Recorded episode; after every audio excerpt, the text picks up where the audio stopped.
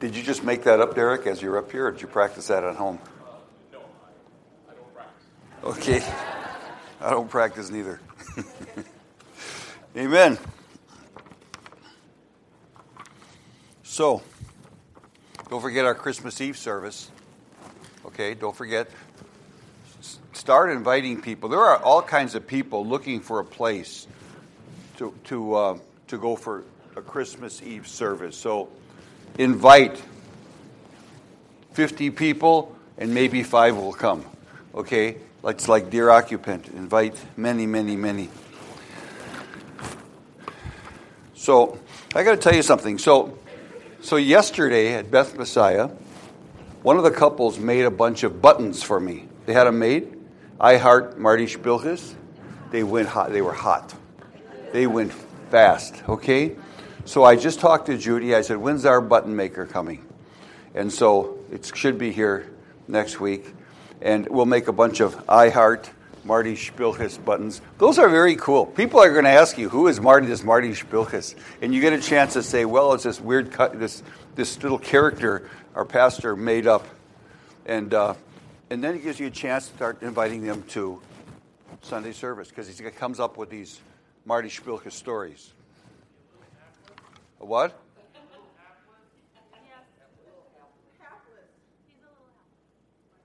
I can't hear. Do I want to hear? I'm good. Thanks. So Marty, talking about Shpilkes, Marty Shpilkes, he went to a 25-year reunion, and so he's telling me this story about how this old friend of his walks up to him and tells him what kind of a great job he has, and then takes out his wallet and shows him a picture of his wife and says, man, isn't she gorgeous? So he just looked at his friend, said, man, you should see my wife. Yeah, is your wife gorgeous too? He said, no, my wife is an optometrist.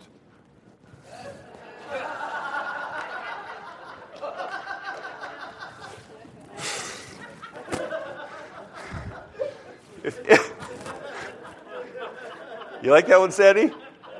That was a good one. That was a good one.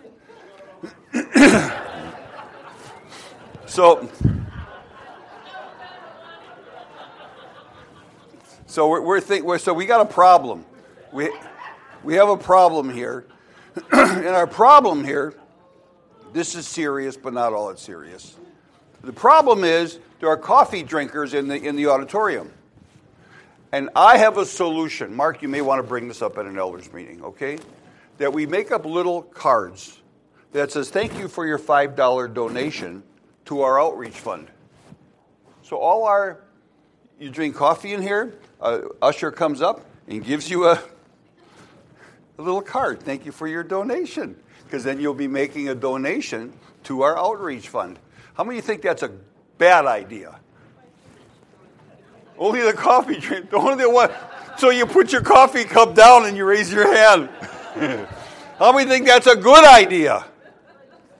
Good ideas have got it. So I don't know whether we're going to do this or not, but we got to do it in a way that's not going to offend people, you know. And we got to do it maybe with a happy face on it or something like that. Say this is not a oh, it's something like we'll figure something out. Okay, this is something I'm just considering, you know.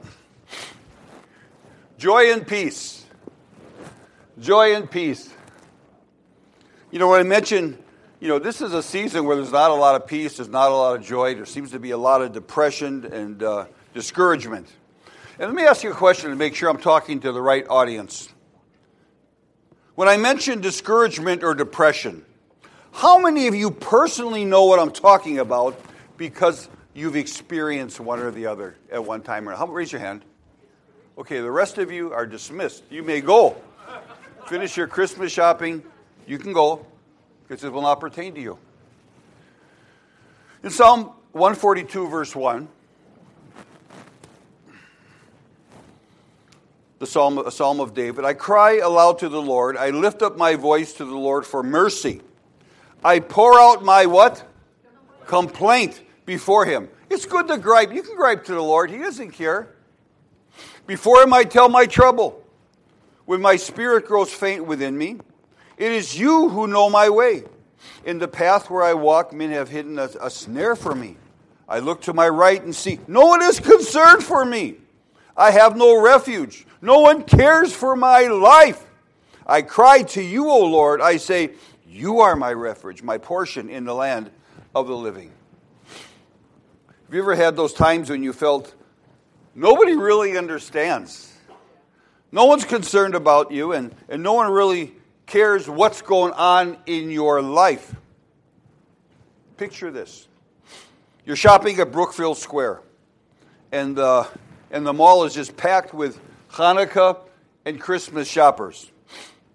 There are people all around you, but nobody knows you, and nobody's concerned for the heaviness you have in your heart because of a recent tragedy in your life. It's like you're invisible. You've got this heaviness on you, people all around you involved, and just no one seems to care. David must have felt something like this because he wrote, no one's concerned for me. I have no refuge. No one cares for my life. But David soon came to the conclusion. He said, you, the Lord, are my refuge and my portion in the land of the living. In other words, you're my last chance.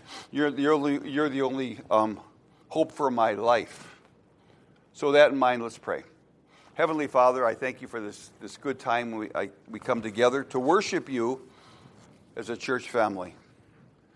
And God, I pray that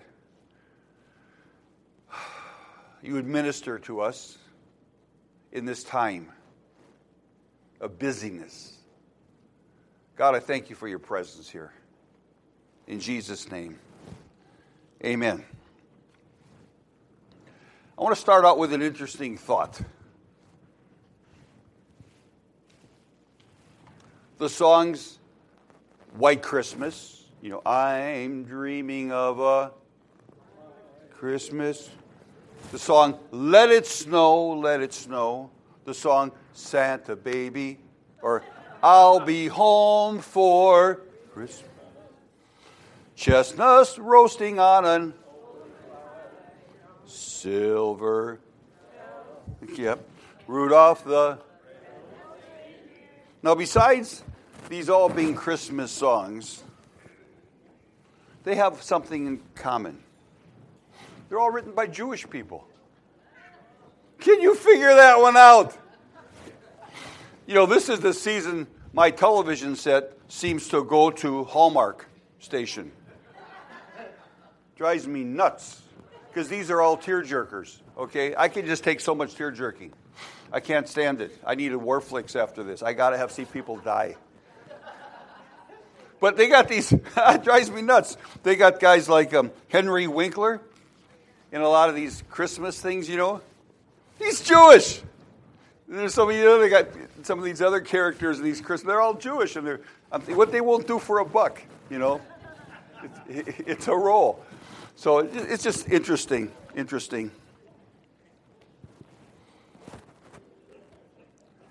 Tis the season to be jolly. Fa-la-la-la. Yeah, you know the song. You know, during this season, when we celebrate, we're celebrating God manifesting in the flesh, or any other holiday season. Have you ever felt down or a little depressed? This is a season when counselors get filled up with usually right after the holiday season. Their counseling load goes sky high because people are feeling despair, they're feeling depressed, they're not feeling good, and they need counselors. So for them, it's a good season. So why is it that so many people feel depressed or just feel down in a season where you're supposed to feel jolly? Fa la la la la la la la la. Well, maybe you're feeling down because you can't be with your family. You live one place and your family live in someplace else. You just can't be with them. Maybe you miss some deceased relatives. I know I do. I I miss my mom and dad. I miss my in-laws. You know, I miss them this season.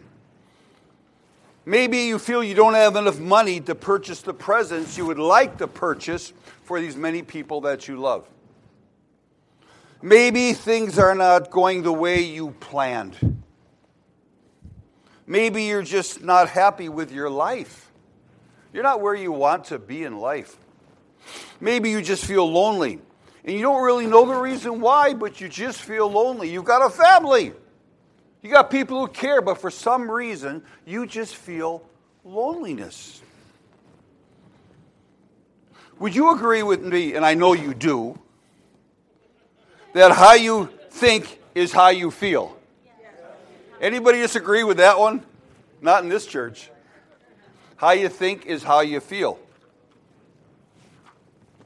Picture this. And I've used this example once before. Marty Shpilkes is 10 years old. And he's playing baseball all by himself in the backyard. He says to himself, I am the greatest batter in the world. He tosses the ball in the air. He swings. He misses. He goes, strike one. Picks up the ball, takes it, throws it in the air, misses again. Strike two. But I am the greatest batter in the world. Picks up the ball again, throws it up. Strike three. Picks up the ball. And he thinks for a moment and says, wow, I'm even a better pitcher.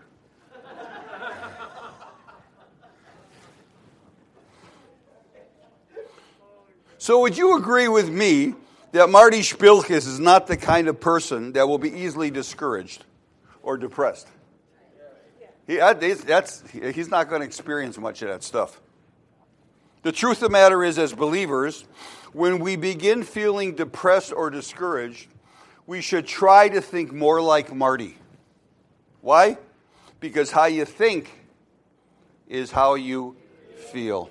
Marty wouldn't let him get himself discouraged because he realizes he's not the greatest batter in the world.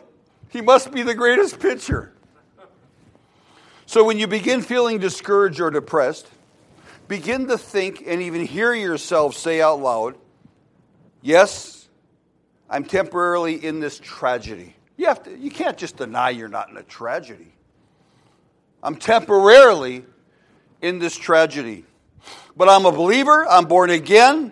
I'm the temple of the Holy Spirit. I already talked to God about my tragedy, and I know He heard me. I'm on the winning team, and I'm going to live with Jesus forever and ever and ever and ever, and this tragedy will not follow me. Woohoo! Fact is, we all experience, at least have moments of depression or discouragement. But when those moments turn into days and weeks, that's when we have a really big problem. Today I want to talk to you about getting through those moments of discouragement or depression. Now I have a disclaimer here. Disclaimer. This message is not meant to be a remedy for your clinical depression. This is not a remedy for that, because when you're clinically depressed, a lot of times you might need some medication, okay? Why is that? Because it's like your body quits producing certain hormones, and it's like a pump, an old pump that went dry. And so what do you need to get a pump that goes dry? You need to prime the pump. So you have to put some water in the pump to prime it and start pumping so the water comes out. In the same way, that's how sometimes medication works. You know, you put a little bit of medication in you, you're priming the pump, boom, boom, boom, you start producing the hormones, and you're not depressed anymore. So sometimes that works. Sometimes it's just God that does it, takes you out of it. But this is a disclaimer. This is not meant for clinically depressed people. Now, one of the reality checks that cause minor discouragement for those of us who are eligible for discount coffee at McDonald's. And I'm looking around, and there are a lot of us that are eligible for discount coffee at McDonald's. You got to be 55 or over to get discount coffee at McDonald's. You know, there was a time they asked me for my ID. They don't ask me anymore. They don't ask me anymore. Kind of wish they would.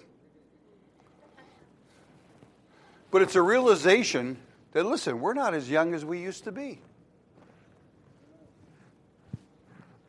Marty Shpilkes told me about his mother. She was an older lady who finally joined a fitness club. Mrs. Shpilkes said to her son, "Marty, you know, I decided to take an aerobics class.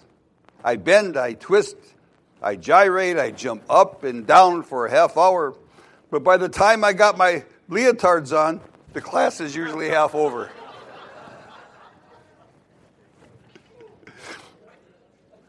You know, the older I get, the more I appreciate Psalm 73, verse 26, which says, my health may fail and my spirit may grow weak, but God remains the strength of my heart. He is mine forever. The strength of my heart, He is mine forever. We're not the people, for a lot of us, we're not the guys we used to be.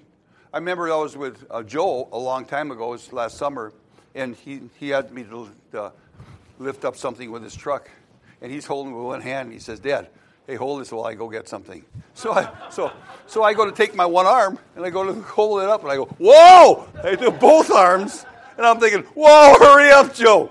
He's doing it with one arm. There was a time it would have been no problem, one arm. It's not like that anymore. You know what I mean? Muscle tone doesn't always stay there. Amen, Mark? Mark and I, no. Mark and I were talking about this not long ago. We're talking about that long ago. You know, Mark is still a strong guy. And he's still a strong guy. But there was a time, I mean, I'm telling you, when I first met him, he was really kind of buffed. Kind of.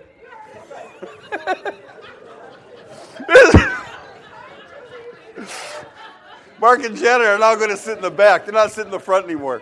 But we're talking about, you know, our skin's not fitting anymore. I told my wife, I said, "I think I'm losing weight." She said, "What do you mean?" I said, "Look, my skin doesn't fit anymore. It's getting big on me." Gravity always wins. This is a serious message.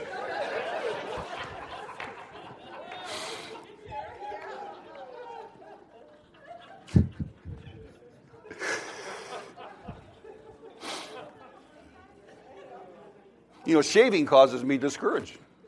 It discourages me. I look, man, that wrinkle got deeper.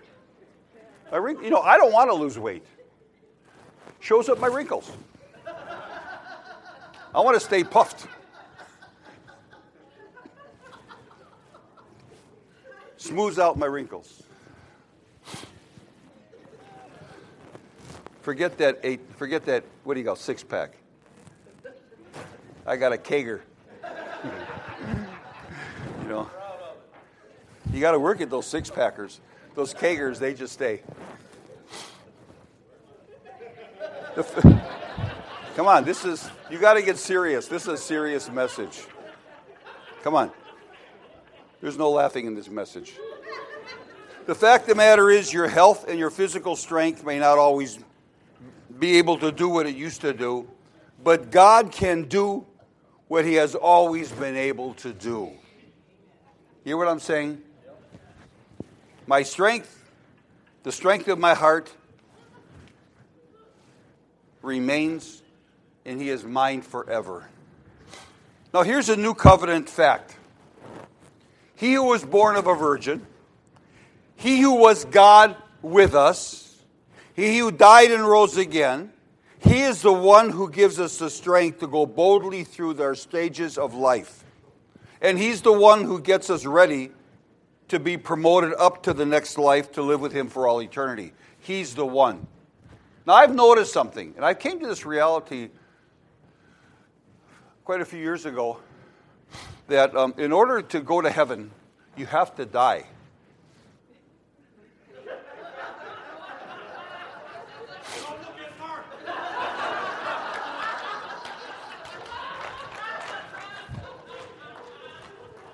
What's this?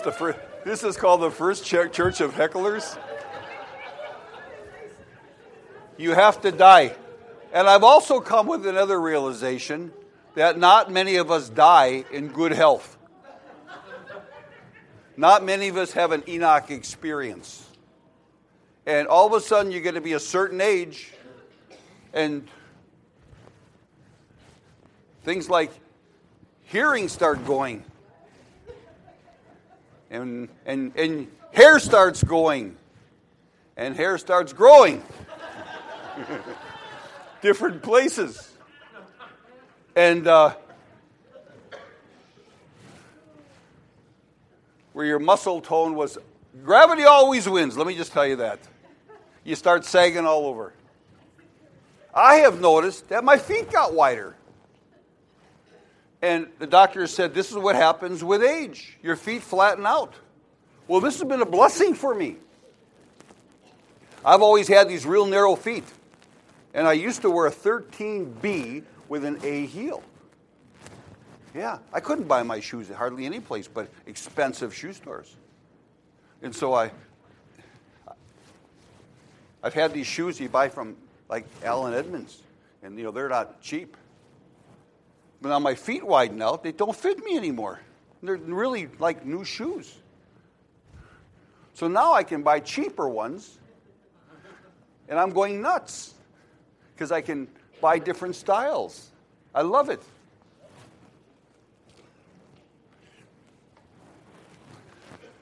Now, for us cheeseheads, it's interesting, cheeseheads. I mean, how many of you are offended by me calling you a cheesehead? None of you. None of you, except one heckler back there to my left. She's the blonde girl sitting next to my son, Joel. She raises her hand. It's my wife. You know, people, when I go travel someplace, they'll say, oh, here's the cheesehead, as if it's supposed to be degrading or something. But I wear it with pride. I love it. In fact, sometimes I go to a congregation, and I'll bring a cheesehead. And you've heard this story before, but sometimes they want to charge me on the airplane for bringing a cheesehead. You know, I put it in a package, and you can only bring one thing aboard. What airline is that, Sandy? You can only bring one thing aboard.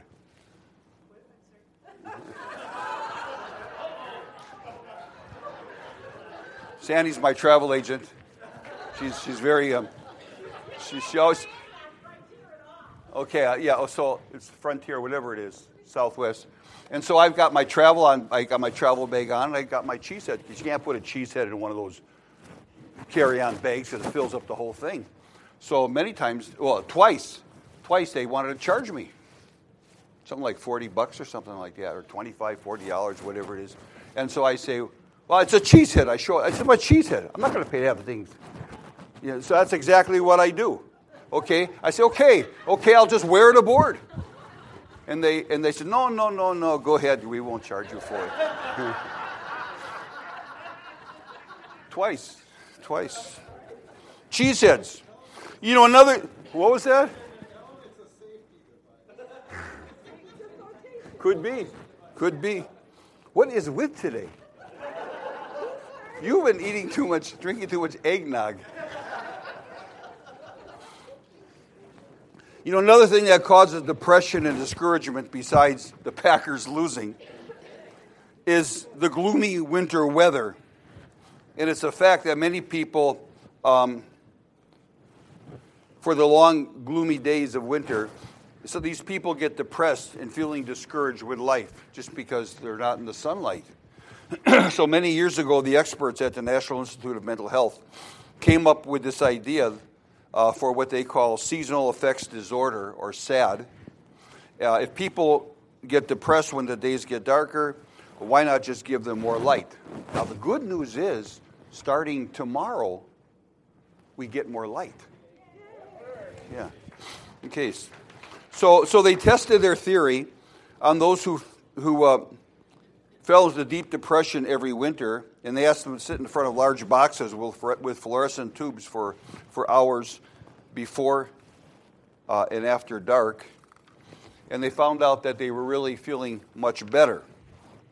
And today, when people get seasonal affective disorder, one of the most effective treatments is light therapy. That's what it's called, light therapy, which consists of getting people to spend more time in the light. And you see at stores that they sell these lights for light therapy. In the same way, how do we overcome the dark moments of depression and discouragement? Spend more time in the light. I'm telling you, this works. Spend more time in the light. Now, I'm not talking about the kind of light for light therapy. I'm talking about a different kind of light. And that means spend more time in prayer talking to Jesus. Spend more time listening to holiday music or gospel music. Spend more time reading your Bible. Get a different version that you, or go online and start reading a different version than what you're used to. And just pray ahead of time and say, Holy Spirit, speak to my heart. Spend more time telling others about the goodness of God. Spend more time hanging out with other people who love Jesus. Spend more time with them. Psalm 34:18 says, the Lord is close to the brokenhearted and saves those who are crushed in spirit. In those moments when you're feeling crushed, when you're feeling depressed or discouraged, remember, God is a reviver. Let's read about this in Psalm 57, verse 15. For this is what the high and lofty one says, he who lives forever, whose name is holy. I live in a high and holy place, but I also live with him who is contrite and lowly in spirit, to revive the spirit of the lowly and to revive the heart of the contrite. This tells me that in the moments of discouragement and depression, those times when I'm just feeling low, when I'm feeling in the dumps, when I'm feeling nobody really understands, if I'm not too proud,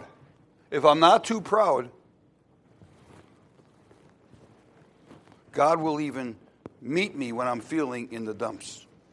And in the valley of my moodiness, God usually reminds me of his presence in my life and his love for me. And it's often that Romans 8:28 really does come to my mind.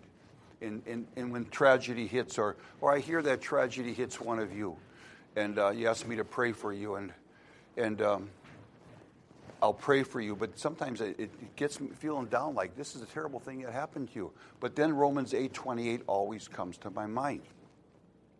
And we know that in all things God works for the good of those who love him, who have been called according to his purpose. It reminds me of this, that somehow God's going to take that miserable tragedy that you're in, and God's going to turn that for good. Now, I've been serving God long enough to see that he's done this a lot. And sometimes I see people going through tragedy. I say, well, I don't know how in the world God can turn anything good out of this tragedy. And you know what? To me, it seems impossible. But you know what? That's God. God does the impossible.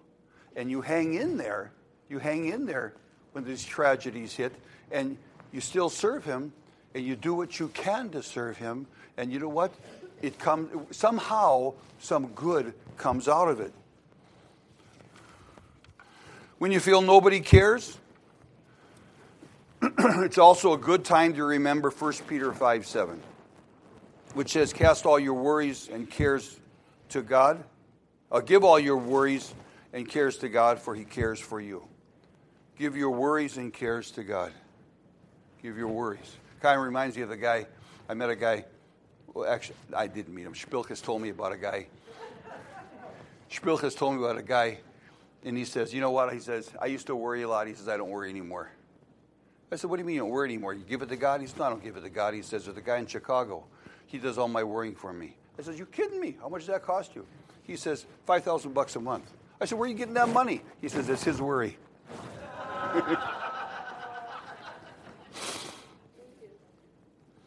Give all your worries and cares to God, for he cares for you. You know, that's very therapeutic. To give your worries, your concerns to someone who cares, who hears you, and can do something about it. A lot of times, we have no, we have. If you're not saved, you don't know who to give it to. I can't tell you how many times my wife has been in line at a grocery store or Walmart or something, and she'll meet somebody, and these people will just pour out their hearts to her. Pat's a good listener. They're looking for someone to listen to them. Someone who appears to care. Also try this.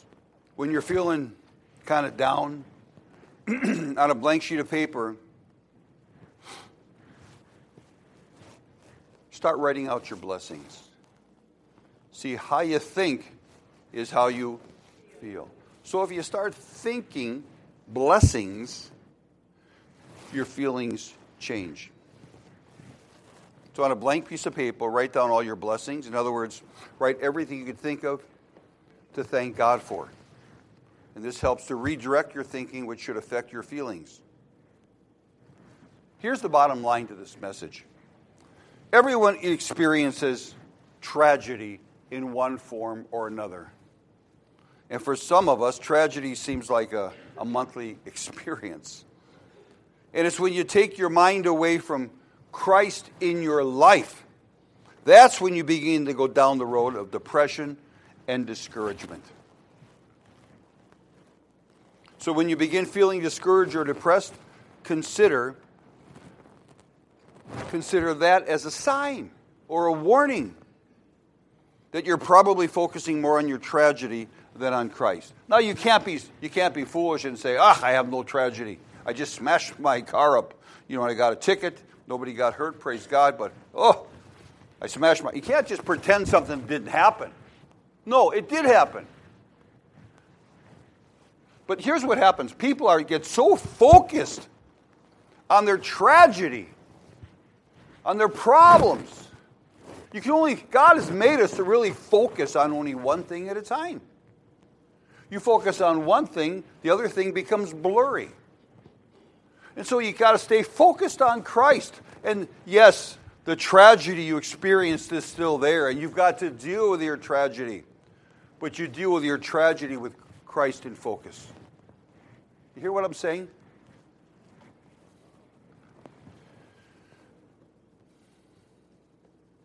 So allow the Lord to take you out of your lousy mood. And if nothing else works, take the advice of the psalmist. In Psalm 43, verse 5. Why am I discouraged? Why is my heart so sad? I will put my hope in God. I will praise him again, my Savior and my God. I'll tell you, one of the worst things you could do when you're in a tragedy is stop attending church services. Why is that? Because when we start singing songs to the Lord, many of these songs are songs of encouragement. And we wind up encouraging one another as we're worshiping together as a family. You know, there's a song that many years ago, I think at the old building, we used to sing. Put the song up there. It's called Hear My Cry. Let's all stand together. We'll do this a cappella. That's because I can't play any instruments.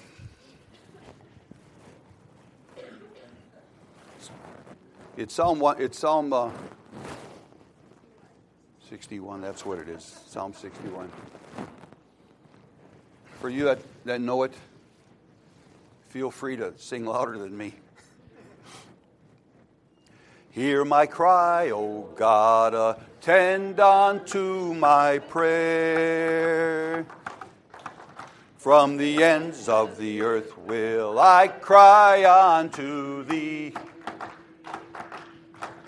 When my heart is overwhelmed, lead me to the rock that is higher than I, that is higher than I. For thou hast been a shelter unto me, and a strong tower from the enemy. When my heart is overwhelmed, lead me to the rock that is higher than I, that is higher than I. That's where we need to go, to the rock, to the Lord Jesus, to the Lord Jesus. After service, you may need some special prayer, and our elders will be up here. They'll be glad to pray for you. I checked the back, and there's good coffee and some good-looking carbohydrates back there. Parents, watch your children so they don't take a whole mound of food and then throw away a whole mound of food. Keep an eye on them. God wants to bless you. Number 621. May the Lord bless you and keep you. May the Lord make his face shine upon you and be gracious to you. May the Lord lift his countenance upon you and give you peace, peace in your heart, knowing that you're a child of God, that God loves you. And God can bring good out of a tragedy you might be going through. In Jesus' name, amen.